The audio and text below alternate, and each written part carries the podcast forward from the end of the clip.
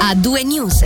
Raffica regionale che apriamo con la giudiziaria. Sono andati a processo i cinque uomini accusati di aver spacciato un vino non di marca per vini di cantine toscane o piemontesi molto rinomate e che possono valere fino a 250 franchi. Gli uomini sono accusati di aver guadagnato circa un milione e mezzo di franchi dal 2016 al 2018 e mentre quattro di loro respingono le accuse, l'unico reo confesso, un 68enne, oggi non era in aula per motivi di salute. A riportarlo è la RSI. E sempre per la cronaca c'è stata un'operazione di ricerca e soccorso questa mattina attorno alle 10 e un quarto ad Intragna, coinvolti i soccorritori del Salva, gli agenti della polizia e della Lacuale e un elicottero della Rega.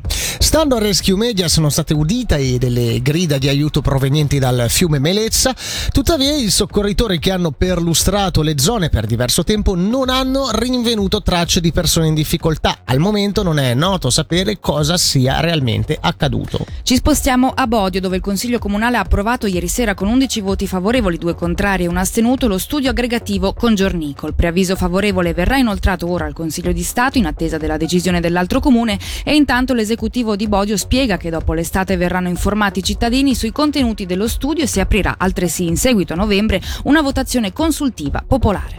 Parliamo ora dell'azienda cantonale dei rifiuti e dell'inceneritore. Il 2022 è stato un anno soddisfacente per l'azienda cantonale rifiuti che attraverso lo smaltimento con il termovalorizzatore ha prodotto energia elettrica pari al fabbisogno di 21.500 famiglie, nonché energia termica per un risparmio di circa oltre 6 milioni e mezzo di litri di nafta. Andiamo a Locarno dove sono iniziati ieri i lavori per il rifacimento del tetto della tribuna dello stadio del Lido scoperchiato nell'agosto 2021 da una tromba d'aria.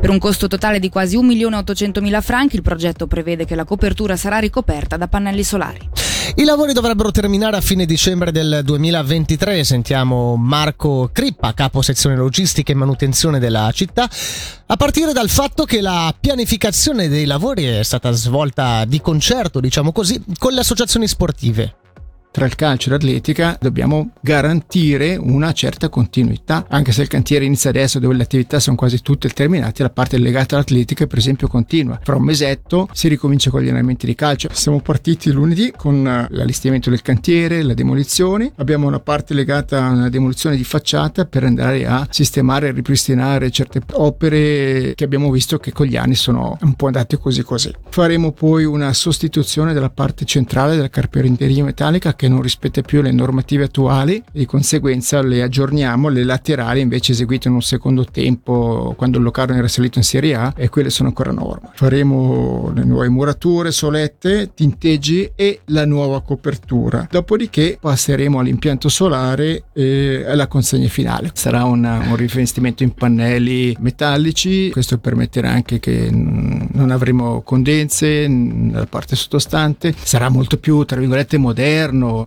Attorno alle 18.10 sentiremo di nuovo Marco Crippa che ci spiegherà l'iter di questo progetto e capiremo grazie a Luigi Conforto dell'Ufficio Energia in che modo saranno messi a frutto i pannelli solari sulla nuova copertura dello Stadio Lido di Locarno.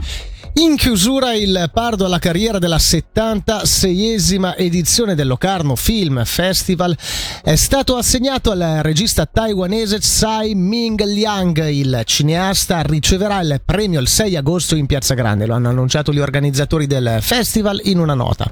Figura emblematica della seconda ondata del nuovo cinema di Taiwan, ha esordito all'inizio degli anni 90 catturando con il suo cinema minimalista, rigoroso e sensuale lo smarrimento e l'impotenza di una generazione a cavallo tra due millenni, viene indicato in un comunicato. Queste dunque le notizie principali di oggi. Dal Ticino tra poco entriamo insieme nella seconda ora del programma tra poco.